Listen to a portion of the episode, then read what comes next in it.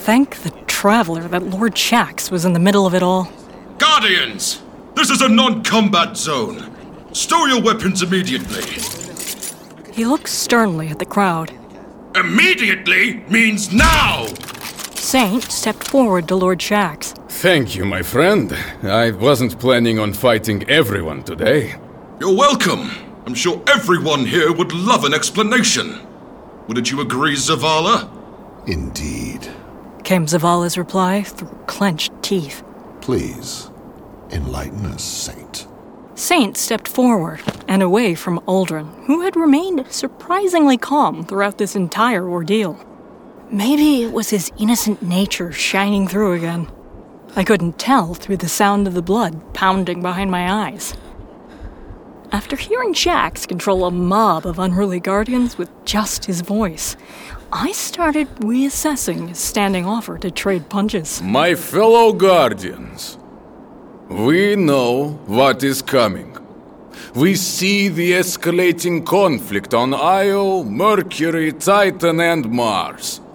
We feel the darkness creeping into our souls. It comes to take our light and our hope.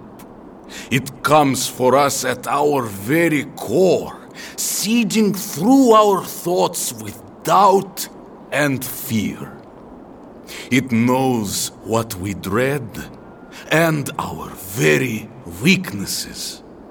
The darkness seeks to exploit the uncertainty of our journey with the light by answering the questions we have with sweeping assurity. We also know what this man did to us. He pointed at Uldren. He took our hope and our peace. He stole some of our innocence from us. All of us know it. Every guardian, every citizen who walks, every creature that breathes knows what happened in the tangled shore that day. Everyone. Except him. Saint paused and looked around at the group.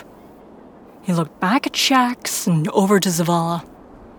Zavala held the crushed helmet in one hand at his side as he took in Saint's words. He is of the light now. He is chosen by the Traveler just as we are. He doesn't yet know why or how, but he is chosen to wield the light just like all of us and find out for himself why the Traveler brought him to this place at this time.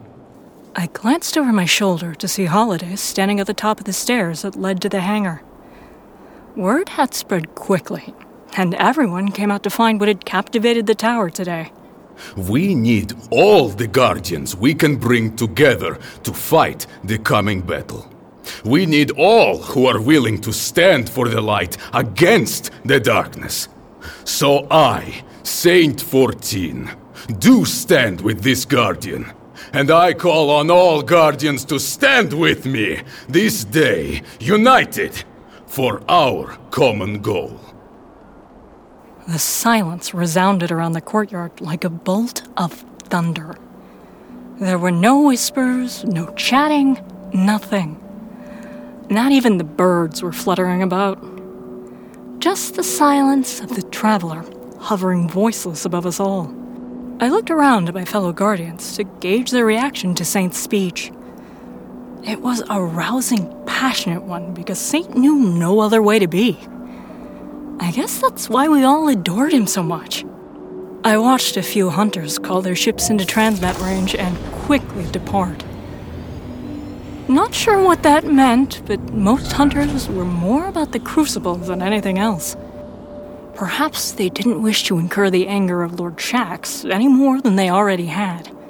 Besides, if Uldren's presence didn't interfere with the amount of loot they could gain, most likely this would be the last I saw of them.